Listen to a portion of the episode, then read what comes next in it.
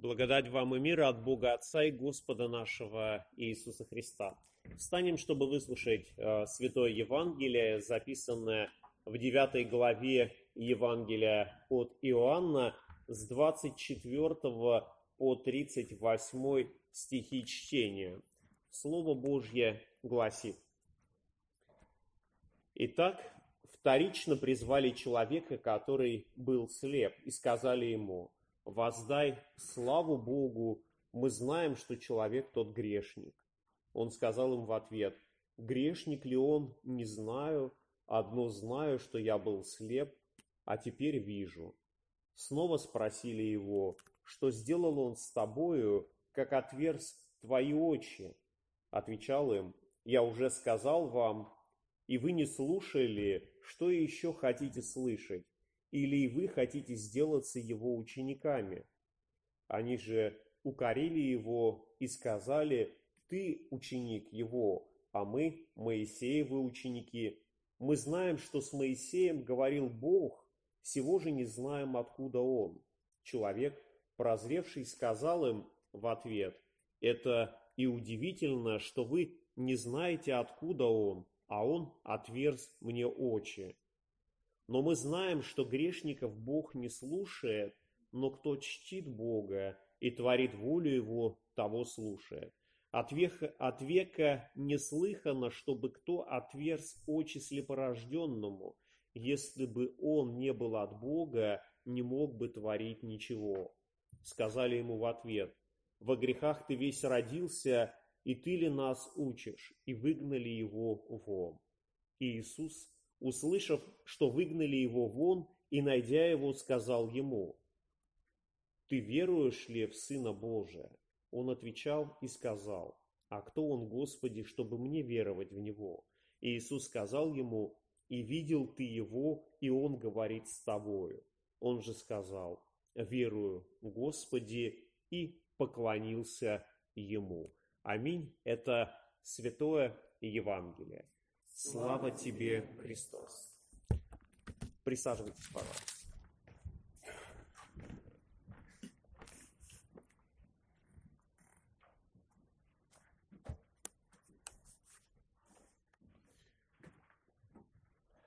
Исцелению слепорожденного посвящена целая глава.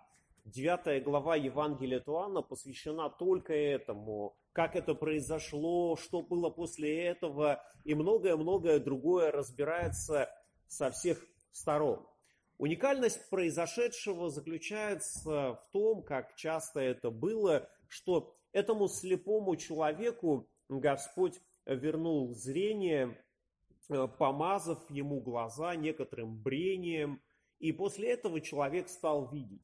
И все это произошло в одну из суббот поэтому и вызвало среди иудеев разделение и многочисленные споры. И вот когда читаешь Евангелие, порой удивляешься, что э, суббота оказывалась таким э, временем, таким днем, как будто бы в который иудеи специально искали Христа, а не сотворит ли он какого-нибудь э, чуда или какого-то действия, чтобы его можно было бы упрекнуть. И кажется, что иудеи просто ждали этого дня, ждали субботу, чтобы можно было снова э, в сладость э, поразбираться над всем тем, что совершал Господь Иисус. Снова подловить его на нарушение субботу. И если им предоставлялся такой случай, то они охотно шли, разбирались, призывали свидетелей, одних, вторых, слушали их снова и снова, э, готовы многократно были все это выслушивать. И вообще, если по сути дела разобраться, то о каком дне покоя можно тогда говорить? Ведь суббота, да, это день покоя, а встреча со Христом для них, она не давала им никакого покоя, а доставляло сплошное беспокойство, потому что им нужно было беседовать с ним, им нужно было разбираться во всем этом, и поэтому для них никакого покоя и не было.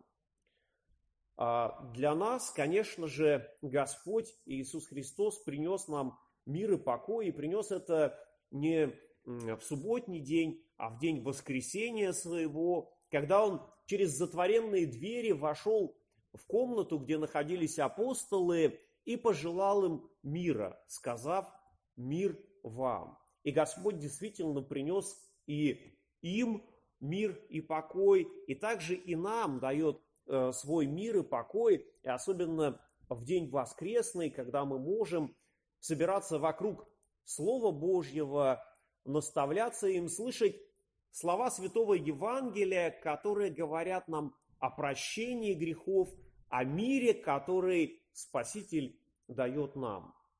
И, конечно, воскресный день для нас становится таким днем э, покоя, днем мира, но не в том смысле, как это было в таком иудейском представлении о том, что мы призваны в этот день ничего не делать, э, соблюдать каким-то непонятным образом субботу, э, выполняя много предписаний, а собираясь прежде всего вокруг Слова Божьего, размышляя, от Бож... размышляя о своей греховности и о Божьей святости, о том прощении, которое Господь нам дает, и о примирении, о мире, который мы призваны иметь э, друг с другом, и мире, который дает Господь. И, конечно, если у нас возникают между собой какие-то споры, недопонимания, то э, они не должны доходить до воскресного дня. В воскресный день, мы до, к воскресному дню мы уже должны примириться, потому что имея гневный или какой-то злобный настрой, невозможно получить назидание от Слова Божьего. Невозможно принять его с верою, и уж тем более нельзя подходить к святому причастию, ибо апостол Павел говорит, кто ест и пьет недостойно, тот ест и пьет осуждение себе, не рассуждая о теле Господне. Да и, собственно говоря, Спаситель тоже говорит нам о том, что прежде принести прежде чем принести дар Богу, э, важно примириться. Э, такие слова мы читаем э, в Евангелии. Итак, если ты принесешь дар твой к жертвеннику, и там вспомнишь, что брат твой имеет что-нибудь против тебя, оставь там дар твой пред жертвенником, и пойди прежде примирись с братом твоим, и тогда приди и принеси дар твой. Ну, эти слова говорят о примирении, и мы можем обратить внимание на такой небольшой акцент, который я хотел бы выделить, что Христос говорит, если э, вспомни, что брат твой имеет что-нибудь против тебя, не ты имеешь против брата, а брат твой имеет что-то против тебя, то ты иди и примирись. И это действительно очень правильное такое а, положение. Но вряд ли фарисеи, которые вот беседовали с этим слепорожденным, принимали слова Христа во внимание. Ведь сами они в этом Евангелии говорят о том, что они ученики Моисеевы, а об авторитете а, Иисуса Христа у них не было четкого сложившегося мнения – они и здесь, в этом Евангелии, говорят, мы не знаем, откуда он, мы ученики Моисеевы, а к этому человеку, которому была явлена милость Божья и даровано исцеление, они говорят, «Э, воздай славу Божью, ибо мы знаем, что человек этот грешник.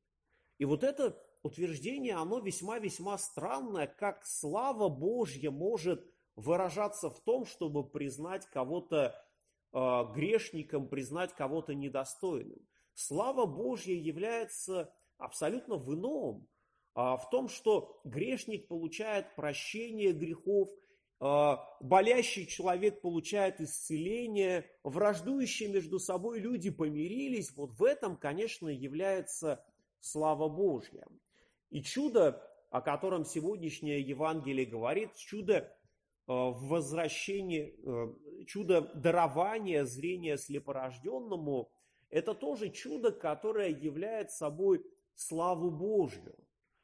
Э, ведь незадолго до этого евангельского чтения мы можем прочитать, что апостолы задавали Христу этот вопрос.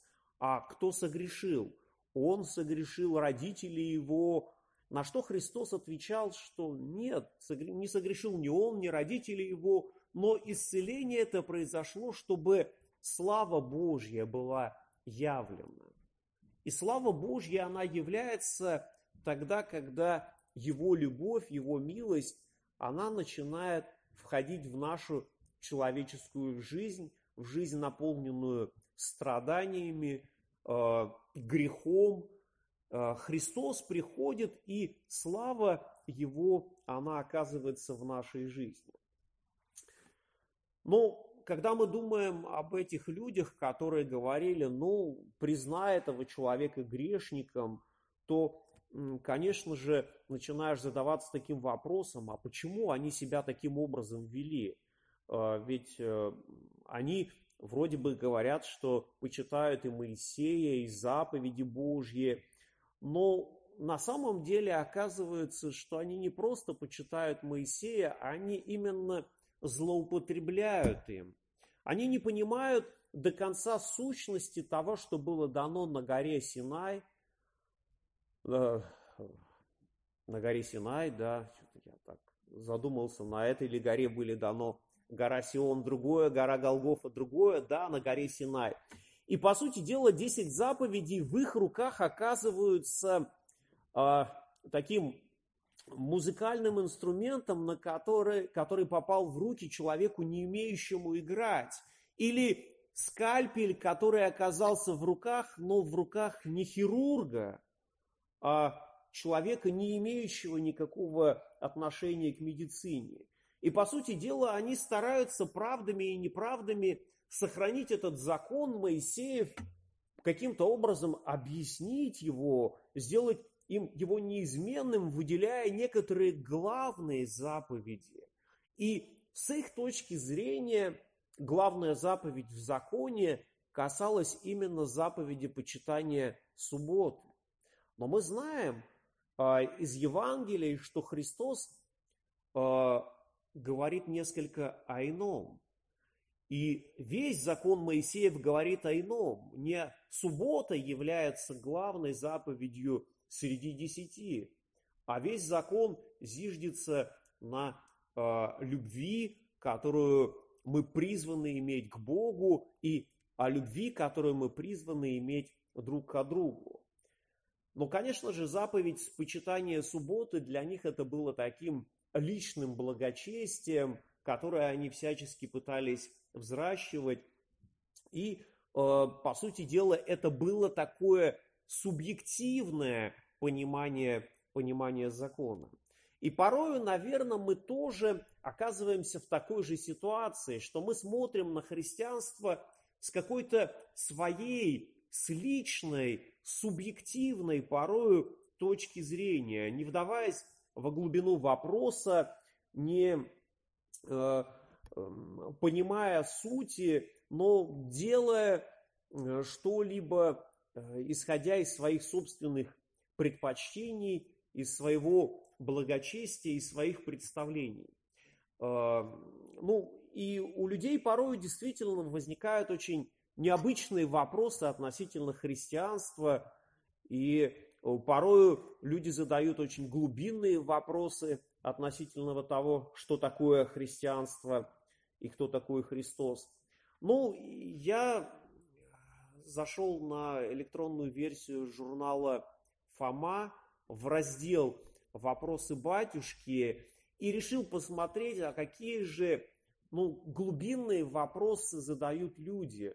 И там много разделов, и, конечно, а, очень правильный, хороший раздел «Вера и благочестие».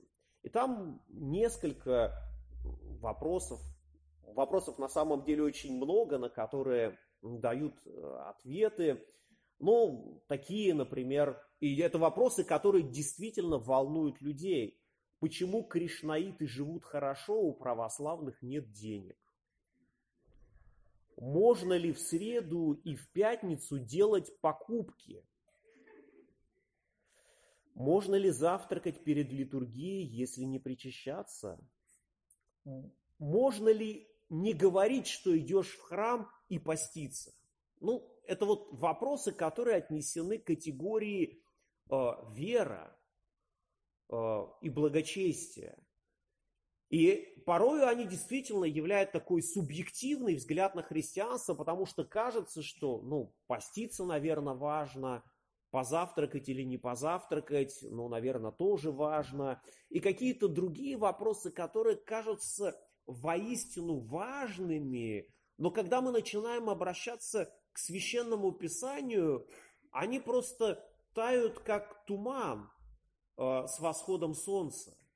И это действительно так. Ну, наверное, такие вопросы мы вроде бы, наверное, не задаем себе, когда читаем Священное Писание, потому что оно все же говорит нам о другом. Оно говорит нам о Христе, оно говорит нам о вере, о прощении. Но вот наш человеческий ум, он порою ищет какие-то свои интересные вопросы.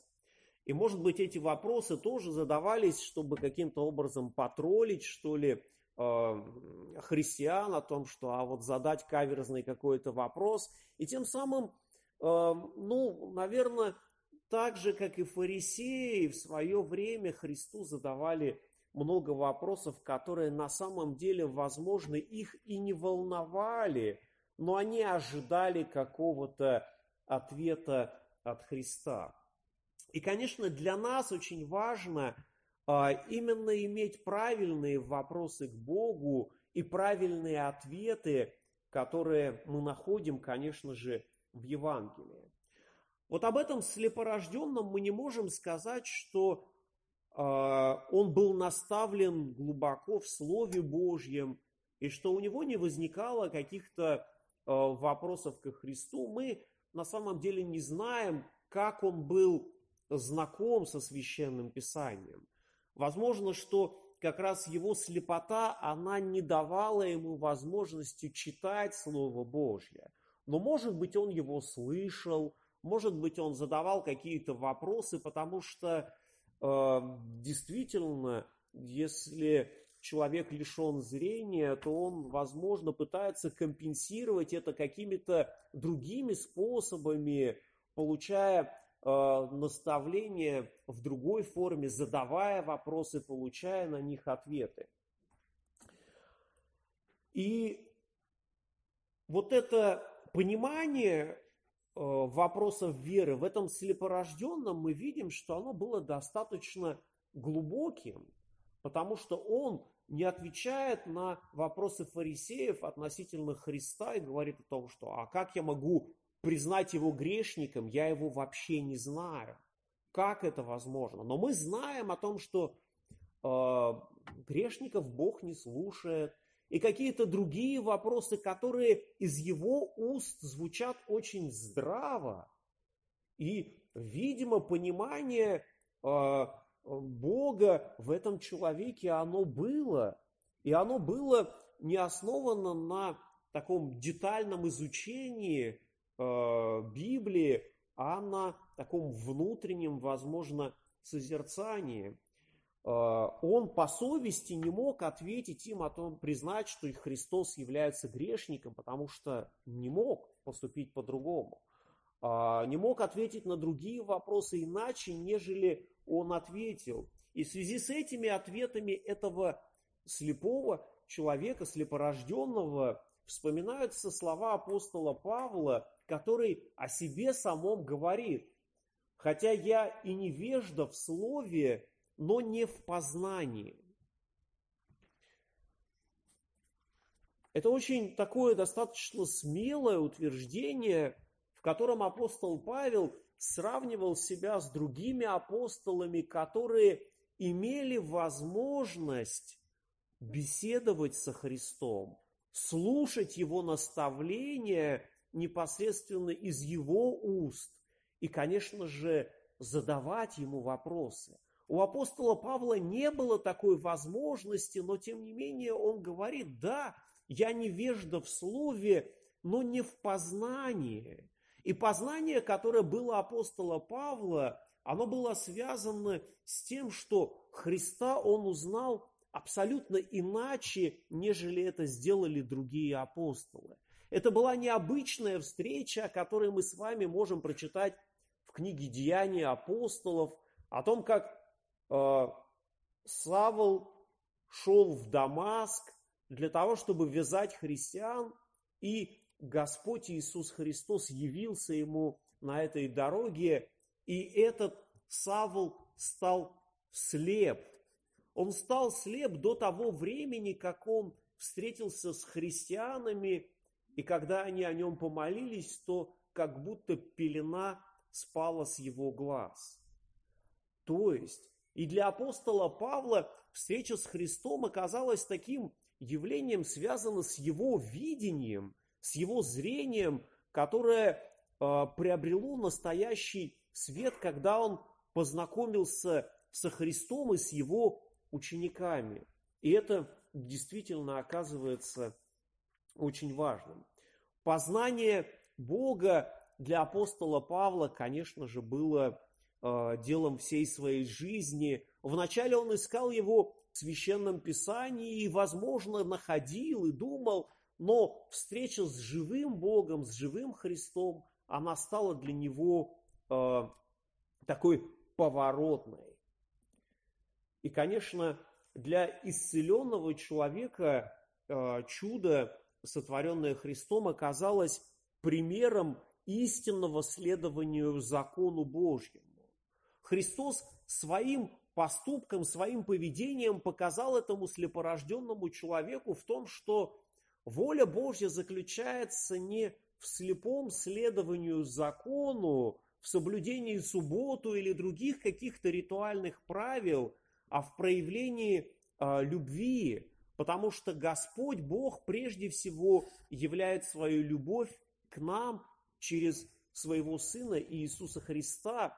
И апогеей, вершиной этой любви является Голговский крест, взирая на который мы, грешники, получаем прощение грехов – получаем новую жизнь, получаем исцеление, подобно тому, как люди, ужаленные змеями в пустыне, взирая на медного змея, вознесенного на древко, получали э, жизнь. И взирая на Голговский крест, мы с вами познаем великую любовь Божью. Да, этот слепой человек не мог видеть Христа, когда он совершил это чудо. И возможно, что к этому человеку можно и применить слова, обращенные к апостолу Фоме. Господь и Спаситель Фоме тогда сказал, блаженны не видевшие и уверовавшие. И да, этот слепорожденный человек уверовал. Он не знал, в кого веровать, но понимал, что воля Божья совершилась. После встречи со Христом слепой стал зрячим. Но открылись не только его глаза, но и его сердце, сердце, готовое нести свет Христов другим людям. И это действительно очень важно, чтобы когда у нас с вами происходит встреча с Христом, когда его благословенный свет Евангелия освещает нашу жизнь, нам важно не закрываться самим в себе, а важно нести этот свет другим людям, которые еще не познали этого удивительного, чудесного света Христова. И хотелось бы в завершение проповеди привести слова апостола Петра из третьей главы его первого послания Господа Бога светите в сердцах ваших, будьте всегда готовы всякому требующему у вас отчета в вашем уповании дать ответ с кротостью и благоговением. Конечно, апостол Петр в этих словах не говорит непосредственно о такой проповеди Христа, но когда люди задают вам вопрос, будьте готовы дать ответ с кротостью и благоговением. И мир Божий, который превыше всякого ума соблюдет сердца ваши и помышления во Христе Иисусе. Аминь.